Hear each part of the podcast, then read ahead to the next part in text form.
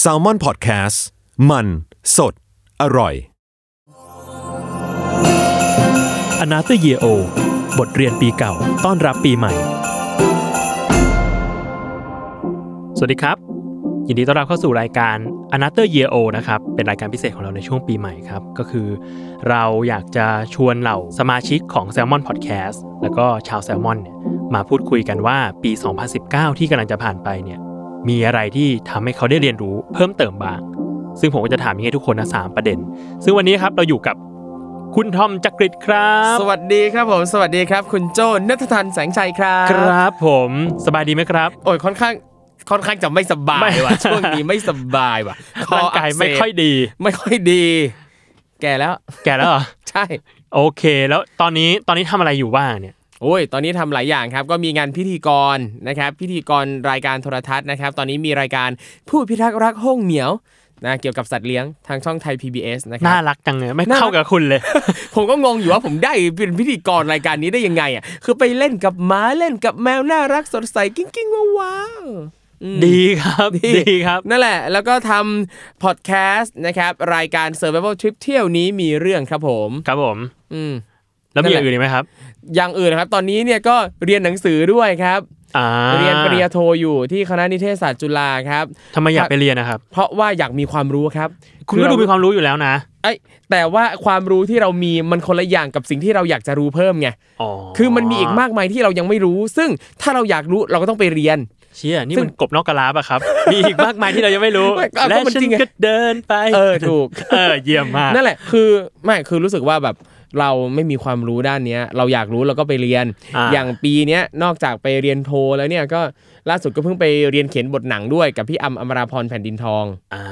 นั่นแหละ ทำไม คือ อยากไปเรียนอีกอะ คือก็อยากมีความรู้ อ๋ออยากมีความรู้ คืออยากมีความรู้เรื่องเกี่ยวกับการเขียนบทหนัง ไม่มันต้องมีแรงบันดาลใจดิแบบมาจากไหนทำไมอยู่ๆอยากเขียนบทหนัง อ่ะไม่มีไม่ไม่ไม่ไม่ได้รู้สึกอยากเขียนบทหนังด้วย แต่รู้สึกว่าอยากรู้ว่าเขาเขียนกันยังไง อ๋อ แค่นั้นเพราะชอบดูหนัง แล้วก็การเขียนบทหนังเนี่ยเอ้ยอยากรู้ก็เลยไปเรียน แล้วมันเซอร์ไพรส์เราไหม มากมากๆหลายอย่างเลยคืออย่างก่อนหน้านี้เราเข้าใจว่าการเขียนบทหนังเนี่ยเขาต้องเริ่มจากมีธีมก่อน อยากจะเล่าอะไรให้ข้อคิดหรือให้อะไรใด ๆ กับคนดู อ่ะ เสร็จแล้วก็มาคิดว่าเฮ้ยจะสร้างเรื่องยังไง เอ้า แต่พอไปเรียนสิ่งที่พี่อำเล่าคือจากแนวคิดของทาง GTS อะไรเงี้ยคือแบบเฮ้ยเขาไม่ได้เริ่มจากธีมตรงนี้ว่ะ อ่ะ เขาคิดก่อนว่ามีเรื่องอะไรอยากจะเล่า อยากจะเห็นภาพอะไรในหนัง แล้วค่อยสร้างมันเป็นเรื่องขึ้นมา แล้วเดี๋ยวแนวคิดมันจะออกมาเองอะไร เหมือนอ เงี้ย ยากพูดอะไรมากกว่า ใช่ อ่า นั่นแหละ ซึ่งเออ มันน่าน่าสนใจดีอย่างเงี้ย แล้วก็เห็นแง่มุมกระบวนการคิดหลายอย่างที่เปิดโลกเรามากเลย เพราะเราไม่เคยเรียน เราไม่เคยมีความรู้ด้านนี้ พอไปเรียนเราก็มีความรู้ขึ้นมาบ้าง อ่าอ่ะอ่ะพักไว้ก่อนพักไว้ก่อนเดี๋ยว อ้าว เดี๋ยวจืดเดี๋ยวจืด อ่ะโอเค งั้นเรามาถามมันก่อนว่า ครับ ประเด็นแรกที่ปี 2019 ได้สอน ครับ คุณทอมเนี่ยคือเรื่องอะไร สุขภาพครับ เดี๋ยวครับ เอ้ยวันปีนี้สุขภาพไม่ ดี สุขภาพไม่ดี ปีที่สุขภาพไม่ดี ตั้งแต่ต้นปีเนี่ยเอ่อทอนซิลอักเสบ รุนแรงจนไข้ขึ้น แล้วก็ต้องไปนอนโรงพยาบาล อืม นั่นแหละซึ่งก่อนหน้าเนี้ยเอาจริงทำงานมาเป็น 10 ปี ไม่เคยป่วยหนักถึงขั้นเข้าโรงพยาบาลเลย ไม่เคยแอดมิดเลย ไม่เคยเลย อ่า ไม่เคยเลยจนมาปีนี้นี่แหละ อืม ที่มีโอกาสได้เข้าไปนอนโรงพยาบาล อ่า แล้วคือวันนั้นเนี่ยอยู่ๆรู้สึกป่วยหนักแบบไม่ไหวแล้วอ่ะ ก็เลยไปหาหมอที่โรงพยาบาลใกล้บ้าน มก็คือที่เป็นทอนซินเนี่ยแหละ ใช่ครับ อ่า ใช่ครับ คือทั้งไข้ขึ้นทั้งเนี่ยเจ็บคอแบบเคี้ยวอะไรแบบลำบากกลืนลำบากทุกอย่างปั๊บไปหาหมอบอกโอ้ยหนักมาก แล้วหมอก็ถามว่าอยากจะแอดมิดไหม อืม เฮ้ย ไอเราก็ไม่เคยอ่ะ อืม เอาหน่อยก็ได้ อ่าแอดมิดหน่อย เออเอาหน่อยละกันนอนโรงพยาบาล คือเราอยากรู้ด้วยว่าคนที่ไปนอนโรงพยาบาลอ่ะเขาเป็นยังไงเขารู้สึกยังไงบ้าง อ่ะ ไรเงี้ยแล้วคือตอนนั้นอ่ะไปคนเดียวด้วย อ่าฮะ ไปคนเดียวแล้วก็เอ่อตอนนั้นเนี่ยเป็นช่วงที่ใกล้จะสอบไฟนอล อืม ปอโท ก็เตรียมหนังสือไปอ่านด้วย ขยัน อ้าวแน่นอน ผมเป็นเด็กเรียน มีความ ผตั้งใจ รับผิด เยน ชอบ อ้าวประมาณหนึ่ง เออโหย นั่นแหละก็ไปนอนที่โรงพยาบาล ซึ่งสิ่งที่ชอบมากคือรู้สึกว่าโรงพยาบาลเน่ะเป็นห้องขาวๆนวลๆสบายตา อ่า โล่งๆแบบจะทำอะไรก็แบบเฮ้ยมันมันมันสะอาดไปหมดเลย อืม ผิด คุณ กับห้องกูเลย คุณก็เลยไปทำความแปดเปื้อนให้กับโรงพยาบาลไม่ใช่ ไม่ดิเออเพราะเฮ้ยมันเป็นความรู้สึกที่สบายใจเหมือนกันนะ การไปนอน อือฮึ โรงพยาบาลอ่ะ เขาก็คิดมาแล้วแหละ ว่าทำแบบนี้แล้วคนป่วยจะรู้สึกสบายใจ ใช่เรารู้สึกสบายใจรู้สึก ตรงนั้นตรงนี้ก็สะอาด คือพอมันโล่งปั๊บมันสะอาดหมดเลยอ่ะ อืม ตรงข้ามกับห้องนอนตอนปัจจุบันนี้เลย กู นั่นแห ว่า ละ ห้องมึงอ่ะทำให้มึงป่วย เป็นไปได้เนี่ยก็คิดอยู่เหมือนกัน แล้วก็พอไปนอนปั๊บก็เลยรู้สึกว่า เฮ้ยมันสบาย ครับ คือมีคนดูแลตลอด อ่า อ่ามีอาหารมาเสิร์ฟทุกอย่างเลย อืม ทีวีก็มีให้ดูช่องต่างประเทศมีให้ดูมากมาย อืม อย่างเงี้ยซึ่งจริง ๆ ที่คอนโดก็มีทีวีแบบนี้เหมือนกัน แต่แทบจะไม่ได้เปิดดูเลย เพราะมีอะไรหลายอย่างให้ทำเต็มไปหมด แต่พออยู่โรงพยาบาลปั๊บมีเข็มน้ำเกลือมาจิ้มอ่ะมันไม่สามารถจะออกไปเที่ยวเล่นข้างนอกไปทำอะไรใดๆได้ มันทำให้เราได้ใช้เวลาอยู่กับตัวเองณขณะนั้นที่โรงพยาบาล อ่ะได้อยู่นิ่ง อยู่เออได้อยู่นิ่งบ้าง ๆ ดู คือป ที กติ วี ไม่ บ้าง ใช่ปกติไม่ได้ทำอะไรนิ่งๆ แบบนี้เลยอ่ะแล้วพอวันที่ต้องเช็คเอาท์จากโรงพยาบาลอ่ะก็ต้องจ่ายตังค์โอ้โห เกือบสามหมื่นอ่ะ อ่าฮะ เออ แล้วก็โชคดีว่าไอเราอะทำประกันชีวิตไว้ และประกันที่ทำไว้เนี่ย ความเข้าใจตั้งแต่แรกอะอาจจะเป็นเพราะว่าคือเพื่อนที่มาขายประกันให้เราอะที่เราซื้อกับเขาเนี่ยเขาอาจจะแจ้งเราทุกอย่างหมดแล้วแหละแจ้งเอกให้เอกสารทุกอย่างมาหมดแล้วอะว่ามันครอบคลุมอะไรบ้าง แต่ความเข้าใจของเราเองคือเข้าใจว่ามันเอ่อดูแลครอบคลุมเฉพาะอุบัติเหตุ อ่า ไม่เกี่ยวกับป่วย ไม่เกี่ยวกับป่วย คิดว่า อ่ะ มันแยกกัน ปรากฏว่า ปรากฏว่าในวันที่เราโพสต์รูปว่านอนโรงพยาบาลน่ะเพื่อนที่เป็นคนดูแลเรื่องประกันเราอยู่อะค่อยทักมาว่า เนี่ยมันเบิกได้สามารถจัดการนั่นนี่นู่น อ่า แล้วคือ เราไม่ต้องจ่ายตังค์ให้โรงพยาบาลเลย เดี๋ยวประกันจัดการให้หมดเลย เราไม่ต้องสำรองออกก่อนด้วย โอ้โห ซึ่งแบบอ้าวกูไม่รู้มาก่อนเลย เกือบเสียตังค์ฟ เกื รี อบ แล้ว เสียไปแล้ว อ่า โชคดีว่าตอนยื่นบัตรประชาชนให้เขาอะเขาไปเช็ค อ๋อ ต่างๆ นานา ปรากฏว่ามีสิทธิ์อยู่ อ่ะมีมีเราไม่ต้องจ่ายอะไรเลย อ๋อโห เป็นแบบนี้นั่นแหละ เลยรู้สึกว่าการทำประกันชีวิตเผื่อไว้อะมันก็เป็นเรื่องดี เมื่อก่อนตอนเด็กๆ เราแทบจะไม่สนใจอะไรเลย จนกระทั่งว่าเราโตขึ้น เรามีโอกาสจะป่วยมากขึ้นอ่ะ อ่า เราถึงรู้ว่า เออ มีเผื่อไว้อะก็ดีกว่าถ้าเกิดเหตุฉุกเฉินให้เราต้องจ่ายแล้ว เราต้องออกเองเป็นเยอะแยะอะไรเงี้ย อืมเจ็บไข้ได้ป่วยขึ้นมาอย่างน้อยมันมีอยู่ ใช่ อ่า และการเข้าโรงพยาบาลเนี่ยถึงทำให้รู้อีกว่าคำว่าผู้ป่วยในกับผู้ป่วยนอกมันต่างกันยังไง อ่ะ เมื่อก่อนอ่ะเข้าใจว่าผู้ป่วยนอกอ่ะคือป่วยข้างนอกโรงพยาบาล อ่า แล้วหมอออกไปหา สมมติเราป่วยอยู่บ้านหมอไปหานั่นเป็นผู้ ทำ ป่วย ไม นอก คุณใสเนี่ย เอ้า ใครจะไปรู้วะแล้วเข้าใจว่าผู้ป่วยในคือคนที่มาหาหมอในโรงพยาบาล อ่า เออเป็นแบบนี้คือเข้ามาโรงพยาบาลแล้ว อารมณ์แบบบุคคลภายนอกห้ามเข้า แต่ อ่ากู กูเข้ามาแล้วกูเป็นบุคคลภายในไง เรียบร้อยแล้ว เออ ไม่ใช่ แบบเนี้ยแล้วก็ค่อยรู้ว่าอ๋อ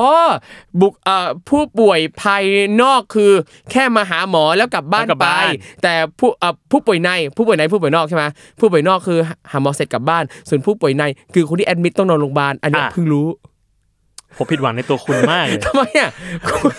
คุณอย่ามาผิดหวังกับอะไรมีหลายคนไม่รู้เหอะ คุณเชี่ยวชาญด้านภาษาไทยมากอ่ะ มันมีภาษาเฉพาะทางอีก อ๋อ มากมาย โอเค บนโลกนี้ โอเค ที่เราไม่รู้ อ่า อย่างเวลาเราไปฟังหมอคุยกันฟังวิศวกรฟังผู้เชี่ยวชาญด้านคอมพิวเตอร์คุยกันอ่ะคำหลายๆคำเราก็ไม่รู้ เฮ้ยแต่เอาจริงนะ ผมว่าภาษาไทยอ่ะแม่งสับสนเนอะ สับสน คือไม่ใช่แค่ผู้ป่วยในผู้ป่วยนอกนะ ครับ อันหนึงที่ผมสับสนตลอดเวลา ครับ คือสนามบิน เออ สถานีอ่ะขา เออ เข้าขาออก โอ้ยเมื่อก่อนเนี่ยผมก็สับสนกับคำนี้มาก เข้าไปไหนออกไปไหน ใช่ ผมสับสนจริง ๆ ขาเข้าขาออก คือขาเข้านี่ไง กูเข้าไปในสนามบินคือต้องเป็น ใช่ ขาเข้าไง ใช่ แล้วกูเดินออกจากสนามบินกูต้องเป็นขาออกไง แล้วกูไปรับสมมติไปรับไปไปรับไปรับแม่ ครับ อ่ะต้องไปสนามบินขาเข้าหรือขาออกวะ ใช่ เพราะว่าแม่กูเข้ามาไง เออเออ หรือว่า เนี่ย แม่แม่กูออกออกมาหากู ใช่ เอออะไรเงี้ย อันเนี้ยตอนเด็กๆก็สับสนเหมือนกัน คือจะแบบต้องตั้งสติทุกครั้งอะเวลาจะไปสนามบินว่าต้องขาเข้าหรือขาออก แต่พอเราไปสนามบินบ่อยๆ เรามีโอกาสได้เดินทางบ่อยๆอะมันก็ค่อยๆจะจำได้มากขึ้นว่าขาออกคือต้องบินออก อ่า ขาเข้าคือบินเข้ามา ผมแก้ปัญหาง่ายๆเลย ครับ อ่านภาษาอังกฤษ arrival อ่ะ แปลว่ามึงมาถึง เฮ้ยดีดีดี depart ออกไปมึงไป เออเออเออเห็นด้วยเห็นด้วยเออเป็นวิธีที่ดี เออจริงจริงจริงจริงจริง เลิกอ่านภาษาไทยสับสนชิบหายเลย เออหลายครั้งแม่งสับสนจริง ๆ ภาษาไทยเนี่ย อืม อืม ผู้ป่วยไหนผู้ป่วยนอกก็เหมือนกัน ใช่ครับ ครับผมอ่ะอันนั้นคือประเด็นแรก ครับ เรื่องสุขภาพ ครับ ประเด็นที่สองครับที่ได้เรียนรู้ในปีนี้ ประเด็นที่สองสืบเนื่องจากการที่ไปเรียนเขียนบทหนังกับพี่ อืม อำเมื่อวันก่อน ยั่วยั่วบทบท ใช่แล้ว ยั่วยั่วบทบทนะครับ ซึ่งพี่แอมเขามีเพจชื่อว่าบทจะเขียนก็เขียนนะครับ อ่า เข้าไปตามได้นะครับ คือก็จะมีช่วงหนึ่งที่ให้เอ่อคือพี่แอมเขาจะให้โจทย์เป็นการบ้าน ครับ นะครับแล้วก็ให้แต่ละคนเนี่ยนะครับที่มาเรียนด้วยกันอ่ะนั่งล้อมเป็นวง แล้วก็เอ่อเล่าเรื่องที่ตัวเองเขียนมาอะไรเงี้ยแล้วก็มีเรื่องหนึ่งที่แบบ เฮ้ย มีพี่คนหนึ่งชื่อพี่เบนนะครับ พี่เบน ครับ เนี่ยก็เล่าเรื่องที่ตัวเองเขียนมาว่าเป็นเรื่องของครอบครัวที่มีความยากจนข้นแค้นนะครับเอ่อลูกเนี่ยโอ้โหกินแต่พักจนอยู่ๆวันดีพ่อซื้อน่องไก่มา ลูกก็แบบลูกเข้าใจว่า เอ้ยเอ่อเป็นน่องไก่เล็กอะไรเงี้ย อืม เออลูกเขาใจะว่าอันเนี้ยคือน่องไก่ขนาดเล็กเพราะเคยเห็นน่องไก่ขนาดใหญ่ที่โรงเรียนเพื่อนกิน อืม แต่ตัวเองกินน่องไก่เล็กเป็นเข้าใจว่าเป็นน่องไก่เด็กอะไรเงี้ย อืม แต่จริง ๆ แล้วมันคือปีกบน ปีกไก่โบนอ่ะ ซึ่งกูก็เพิ่งรู้ คุณคุณปีนี้คุณแบบใสมากเลย โอ้ยผมเป็นคนใส ใสใส ๆผมก็เพิ่งรู้ว่าเอ้าก็หน้าตามันเหมือนกันนะหน้าตามันเหมือนน่องไก่อะผมเข้าใจว่าอันหนึงคือน่องไก่ใหญ่อันหนึงน่องไก่เล็ก ใครจะไปคิดว่ามันเป็นปีกบน ปีกก็คือเป็นปีกที่มันมีข้อพับพับพับพับพับดิแล้วคือหน้าตามันเป็นน่องอันเล็กอะแล้ว ต้ คุ น ณไป แข เรียกมัน น ปีก มันเหมือนต้นแขนกับต้นขาไง ไม่แบบไม่เคยรู้มาก่อนเลย อ๋อ นั่นแหละ เนี่ยผม ดี เป็น ค ค รั น บ ใส ใสจริงๆครับ ๆใช่ก็มันไม่ได้มีตรงไหนเป็นปีก ปีก อ่า คือมันต้องเป็นปีก เป็น ดิ ปีกแบบปีกพับๆ ใช่ เนี่ย ปีกกระพือพึบๆแบบเนี้ย อ่า แต่นี่หน้าตามันเหมือนน่อง แล้วคุณไปเรียกว่าปีกไม่ได้ แล้วทุกวันนี้คุณเรียกมันว่าอะไรครับ ปีกไก่บน หรือว่า ผมก็ น่องเล็ก คืออันเนี้ยผมเพิ่งไปเรียนเมื่ออาทิตย์ที่แล้ว อ่า ณตอนเนี้ยผมยังไม่มีไม่มีโอกาสได้เรียกมัน แต่ผมก็ยัง แต่ผมก็คือผมเรียกมันว่าน้องไก่เล็กมาตลอดเลย อ่า ก็ไม่เห็นมีใครมา correct เพราะเขาก็รู้สึกว่ามันคล้ายเหมือนกัน เออ มันคือน้องไก่เล็กไง อ่าเข้าใจกันเข้าใจ ครับ กัน นั่นแหละ ปีกไก่บนนะครับทุก ใช่ คน อันเนี้ยคืออย่างหนึ่งที่เรียนรู้ที่แบบ โอ้โหเกิดมาตั้ง 30 กว่าปี เพิ่งรู้ว่าอ๋อ มันคือปีกไก่บน ใช่ไหม ปีก มันเรียกว่าปีกไก่บนบ้าน ใช่ใช่ ปีก ใช่ บน ใช่ หรืออะไร ปีกไก่บน อ๋อโอเค ปีกไก่บน ปีกไก่บน คือ คือ ปี งี้ กไก่ที่อยู่ข้างบน คืองี้ โอเค ลองนึกสภาพอนาโตมีปีกไก่ มัน อ่า จะมีปีกตรงที่มันเป็นปีกแบบมีขนพั อ่า บๆเออตรงนั้นอ่ะ ตอนนั้นคือปีกไก่ทั่ว คื ไป ตรงนั้นคือปลายปีก อ๋อนั่นคือปลายปีกด้วยเหรอ ใช่ ผมเข้าใจว่าทั้งหมดอะคือปีกแล้วน่ะ ส่วนปีกไก่บนเนี่ยเทียบกับมนุษย์อ่ะมันคือเหมือนต้นเหมือนเหมือนหัวไหล่อ่ะลงมาถึงต้นแขนอ่ะ อืม เออซึ่งมันเหมือนต้นขานึกออกไหมต้น อ่า แขนต้นขา ต้น อ่า ขาคือน่องไก่ เออ ต้นแขนคือปีกไก่บน คือแต่พอเราเห็นว่าปีกอ่ะมันพับได้เลยเลยเข้าใจว่าตรงส่วนที่พับนั่นคือข้อศอกไง ซึ่งข้อศอกมันต้องมีทั้งตรงที่เป็นแขนกับต้นแขนแล้วไง คุณนึกคุณนึกสภาพปีกไก่เต็มเต็มชิ้น เออ นึกออกไหมที่มันจะมีแบบเป็นเป็นเป็นเหมือนเป็นเหมือนต้นแขน เป็นเหมือนไหล่ไหล่ ครับ ไหล่ไกล ครับ ลงมาหักงอนึงข้อนึง แล้วก็ อ่า เป็นเป็นแบบเป็นเรียวๆที่แบบถ้าทอดกรอบๆก็ก็กัดได้ อืม เออ ตรงต้นไหล่ใหญ่ๆนั่นน่ะอันนั้นน่ะถอดออกมากลายเป็นปีกไก่บน เชี่ย เออเอาเถอะเอาไปนว่าเข้าใจแล้วว่าถ้าเจอ น่องเล็กๆ แบบเนี้ยคือเรียกว่าปีกไก่บนเว้ย ซึ่งก็ชอบกินมาก ใช่ชอบมาก จากนี้ก็จะเรียกถูกแล้วนะครับ ครับผม แต่คือผมก็คิดว่า เฮ้ย พอพอเราเราเพิ่งรู้แบบเนี้ยเราเลยสงสัยว่าแล้วในสังคมเนี่ยมันจะมีคนอีกกี่มากน้อยวะที่เข้าใจว่ามันคือน่องไก่เล็ก แล้วในใจก็อดสงสัยไม่ได้ว่า แล้วถ้าเราไปเรียกว่าปีกไก่ปีกไก่บนเขาจะเข้าใจไหมถ้าเราไปร้านขายไก่ทอด แล้วบอกว่าเอาปีกไก่บนเขาจะเข้าใจเราไหม ผมว่าคนขายเนี่ยเข้าใจ เพราะเขาคงรู้แหละ เหรอ เออ ว่า เลยแบบเอ้ยถ้าเรียกว่าน่องไก่เล็กอ่ะเข้าใจง่ายกว่าปะวะสำหรับคนทั่วไปอ่ะ คนทั่วไปถ้าเป็นผู้บริโภคอาจจะอย่างนั้น แต่ว่า อืม ผมว่าถ้าเป็นคนขายอ่ะเขารู้อยู่แล้วว่าตรงนี้คือปีกไก่บน หรอ คือส่วนบนของปีกไก่ อ่าอ่าอ่าก็ได้ อย่างนั้นแหละ อ่าโอเค ไป ก็ สั่งได้ครับ ปีกไก่บน ได้ก็จะสั่งปีกไก่บน ถ้าเขาไม่เข้าใจปีกไก่บนก็จะเรียกว่าน่องไก่เล็ก ได้ครับ โอเค โอเคครับ อ่านั่นคือประเด็นที่สองที่ ครั เรีย บ นรู้ในปีนี้ ครับ ประเด็นที่สามครับประเด็นสุด ประเด็นที่ ท้า สาย มคือ ได้รู้ว่าตัวเองเนี่ยก็มีความสุขกับการไปเที่ยวกับคนกลุ่มใหญ่ ๆ ได้เหมือนกัน ไอ้เหี้ยเดี๋ยวนะ อะไรนะ มึงไม่ได้เป็นคนอย่างนั้นอยู่แล้วเหรอ่ะ ไม่ไม่ไม่ไม่ไม่ปกติเวลาไปเที่ยวอ่ะตั้งแต่ไหนแต่ไรมาจะเที่ยวกลุ่ม อ่าฮะ เล็ก ๆ ตลอดหรือไม่ก็เที่ยวคนเดียว อ๋อสันโดษ ใช่ คืออย่างมากอ่ะไม่เกินแบบ5้าหกคน อืมอืม เนี่ย เยอะแล้ว ใช่ คือเรารู้สึกว่ามันเยอะแล้วไง เวลาไปเที่ยวเงี้ย บางทีแบบ เอ้ย ต้องรอกันนั่นนี่นู่นอะไรเงี้ย แต่พอห้าหกคนที่เป็นคนที่เราสนิทสนมด้วยอ่ะ มันรู้มันเข้าใจกันว่าใครจะทำอะไรใช้เวลามากน้อยแค่ไหน มันเลยทำให้การไปเที่ยวอ่ะเป็นไปได้โดยสะดวก อ่า แต่มาปีนี้เนี่ยที่ไปอียิปต์ในทริปอียิปต์อีสัตว์หรือทริปเราและนายนี่แหละนะครับ นาว เราและนายเนี่ย ครับ ซึ่งไปกันทั้งหมดอ่ะ22 คน อืม แล้วเอาจริงตอนแรกก็กังวลเหมือนกันอ่ะเพราะว่าเราไม่เคยเที่ยวกับกลุ่มเพื่อนที่เป็นกลุ่มใหญ่ขนาดนี้อ่ะ ถ้าใครไม่รู้จักทริปอียิปต์อีสัตว์นะครับแล้วมาฟังเทปนี้ทริป ครับ นี้เป็นทริปที่ทุกคนในทริปอะครับรู้จักครูทอม ครับ แต่ว่าไม่ใช่ทุกคนรู้จักกัน ใช่ครับ ซึ่งผมชอบมาก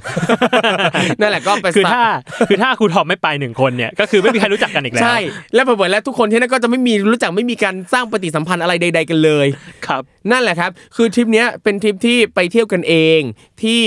รวบรวมคนที่รู้จักกันเนี่ยแหละนะ อ่า ไปเที่ยวกัน ซึ่งอย่างที่บอกว่าตอนแรกกับกังวล เพราะว่าไม่เคยแล้วก็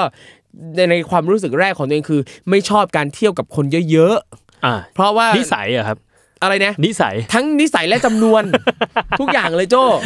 เออจำนวนก็เกี่ยวนิสัยก็เกี่ยว อ่า อะไรเงี้ยแล้วคือปกติเวลาไปเที่ยวแต่ละครั้งอ่ะจะเที่ยวแบบกินง่ายอยู่ง่ายสบายนั่นนี่นู่นชอบเดินชอบเออระเหยต่างก็ๆเงี้ แต่ ย จริงนะเวลาไปเที่ยวอ่ะมันต้องแบบมันเป็นก็เป็นคนธาตุเดียวกันอ่ะ ใช่ เออแบบเฮ้ยรู้ว่าเราจะเอื่อยประมาณนี้ ใช่ รู้ว่าเราจะชอบเที่ยวอะไรประมาณนี้แล้วก็ ใช่ ไปด้วยกันได้ ใช่ แล้วเวลาไปเที่ยวกับเพื่อนอ่ะสมมติถ้าเป็นกลุ่มเล็ก 3 4 5 6 7 คนเงี้ยเราจะรู้กันว่าที่ไหนที่เราอยากไปด้วยกันทุกคนอยากไปที่เดียวกันเฮ้ยไปด้วยกันได้ เต็มที่แต่ถ้าที่ไหนเราอยากไปเพื่อนไม่อยากไปเราไม่บังคับเลย อ่ะ หรือเพื่อนอยากไปแต่เราไม่อยากไปเอ้าเราก็ไม่ไป อ่ะ แบบ มึง เนี้ย ก็ไป แยกย้ายต่างคนต่างไป แล้วตอนเย็นกลับมาเจอกันกินข้าวกันเล่ากันแชร์กันว่าใครไปไหนมาบ้างชอบอะไรไม่ชอบอะไรแบบเนี้ยสนุก อ่าดูดี เออ แต่พอไปเที่ยวกับกลุ่มใหญ่ๆปั๊บและทุกคนต้องไปที่เดียวกันแบบ คือด้ว เนี้ ย ย ความที่มันเป็นทัวร์เนาะ ใช่ ก็คือต้องยกขยงกันไป ใช่ ว่างั้น ถึ เถ งแม้ อะ ว่าจะเป็นทัวร์ที่เป็น private group อะแต่ อืม ว่า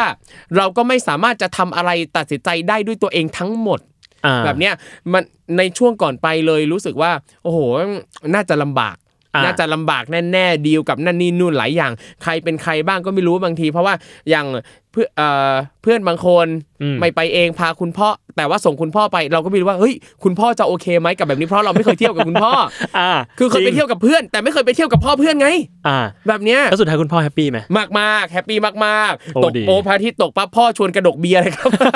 ซึ่งประทับใจมาก โคตรดี ดีดีอืมดีมากจริง ๆ และคุณรู้ว่าคืนสุดท้ายที่อยู่บนเรือ อ่า เฮ้ย อ่ะ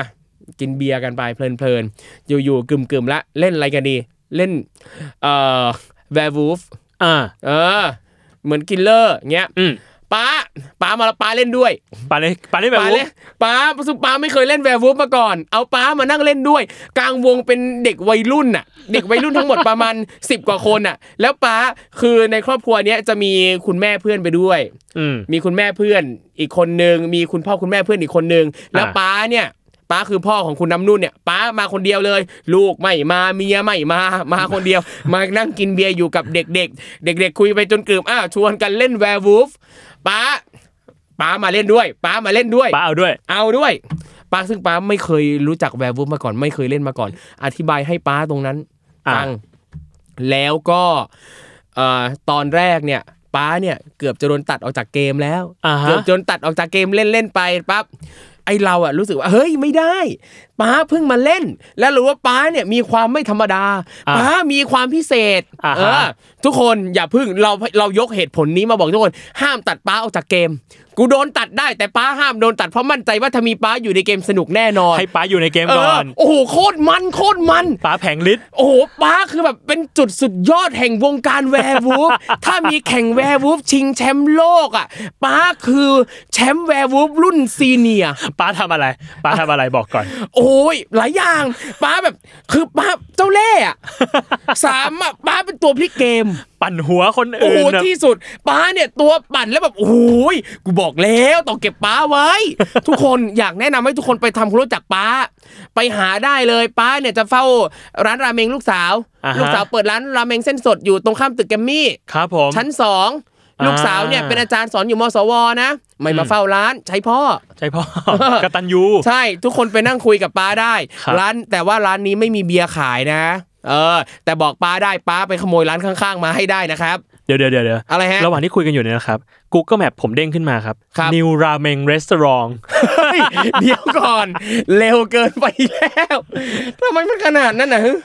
แต่ที่สามย่านมิตรทาวน์อ๋อคนละที่ อ๋อ คนละที่ แต่อันนี้อยู่อโศกมิตรทาวน์ ใช่ครับ เออ นั่นแหละ นั่นแหละ เออ ทริปเนี้ยทำให้เรา ได้เรียนรู้ว่า เราเนี่ยก็สามารถจะมีความสุขสนุกมาก ๆ กับคนจำนวนมากได้ ถ้าเคมีตรงกัน ถ้าทุกคนเข้าใจกันน่ะ นั่นแปลว่าจำนวนคนน่ะ ไม่ได้ส่งผลต่อความสนุกหรือไม่สนุกกับทริปที่เราจะไปเที่ยว อืม จำนวนคนไม่ได้ส่งผลเท่ากับเคมีของคนที่มาเที่ยวด้วย ที่ กั มัน นเข้ากัน ที่มันแบบไปด้วยกัน ใช่ ได้ เมื่อก่อนจะเข้าใจว่าเคมีกับจำนวนคือสิ่งที่สำคัญ แต่ตอนนี้เรารู้แล้วว่าจำนวนอ่ะไม่เกี่ยวเลยเว้ย แต่ว่า ถ้าเค ฟิสิกส์สำคัญ ใช่ ทุย ไม่ได้เคมี โอเค เออถ้าเคมีเข้ากันอ่ะจำนวนแค่ไหนมันก็สนุกได้มากจริง ๆ ซึ่งทริปอียิปต์อีสัตว์ที่ไปเนี่ยโอ้โหแบบประทับใจมาก อืมดูเป็นทริปแบบทริปใหญ่ในปีนี้ที่ที่ ใหญ่ ที่คุณพูดพูดถึงแล้วพูดถึงอีก ทริปใหญ่ในชีวิตนี้เลยคุณ คือไม่เคยไปเที่ยวกับคนกลุ่มใหญ่ขนาดนี้มาก่อน อืม แล้วคือทุกคนน่ะเคมีเข้ากัน พูดคุยนั่นนี่นู่นแซวกันจิกหัวด่ากันไม่โกรธอะไรเงี้ย แล้วไปเที่ยวกันจนแฮชแท็กติดเทรนด์ทวิตเตอร์อะไรเงี้ยรู้ ซึ่ง สึกว่า เอ้ย มันป็ ซึ่งคนเข้าใจหลายคนมากนะว่าคุณน่ะ โดนซื้อไป โอ้โห เอาตังค์มาให้กูด้วยครับ อยากจะซื้อเนี่ย โดนสปอนเซอร์ไป อืมออกตังค์เองหมดเลย เที่ยวยังไงให้เหมือนได้สปอนเซอร์ เออ ซึ่งถ้าสปอนเซอร์เจ้าไหนเนี่ยนะครับมีตังค์เหลือๆนะครับก็ติดต่อมาได้ เรายินดีไปเที่ยวให้ทุกท่าน สามารถที่จะยกขยงเพื่อนกันไปได้ ได้จะสปอนเซอร์ผมเองคนเดียวก็ได้ อยากจะสปอนเซอร์เพื่อนคนไหนในทริปก็จิ้มมาได้นะครับหรือถ้าอยากจะสปอนเซอร์รายการ Survival Trip เที่ยวนี้มีเรื่องก็ได้ติดต่อมาที่ s ซ l m o n Podcast ได้เลย อนุโมทนาสาธุ สา ค ธุ รับ บุญโยเรครับ โอเค อ่ะนั่นกันแปลว่านั่นก็คือ 3 ประเด็นสำหรับ ครับ ปี 2019 ที่ผ่านมานี้ ครับ มีอะไรอยากเล่าเพิ่มเติมอีกไหมครับ อยากเล่าเพิ่มเติมเหรอ่ะนึกไม่ออกแล้ว แต่เอาจริงมันคือรู้สึกว่าทุกวันน่ะมันก็ได้เรียนรู้อะไรใหม่ ๆ เยอะเลย แปลว่าปีที่ผ่านมาคุณก็คุณก็เติบโตเยอะเหมือนกันนะ เยอะ ทั้งเรื่องแบบเรื่องคำนึงขึ้นเรื่องสุขภาพขึ้น ครับ บ้างแล้ว ครับ แล้วก็ยังมีเรื่องแบบ เอ้ยไปเรียนปริญญาโทเพิ่มซึ่งแบบก็เพิ่งเพิ่งเรียน ครับใช่เพิ่งเรียนได้ 2 เทอม แล้วก็เออรู้สึกว่าอีกอย่างหนึ่งที่จริงๆ เราก็เรียนรู้มานานแล้วแหละ แต่ว่า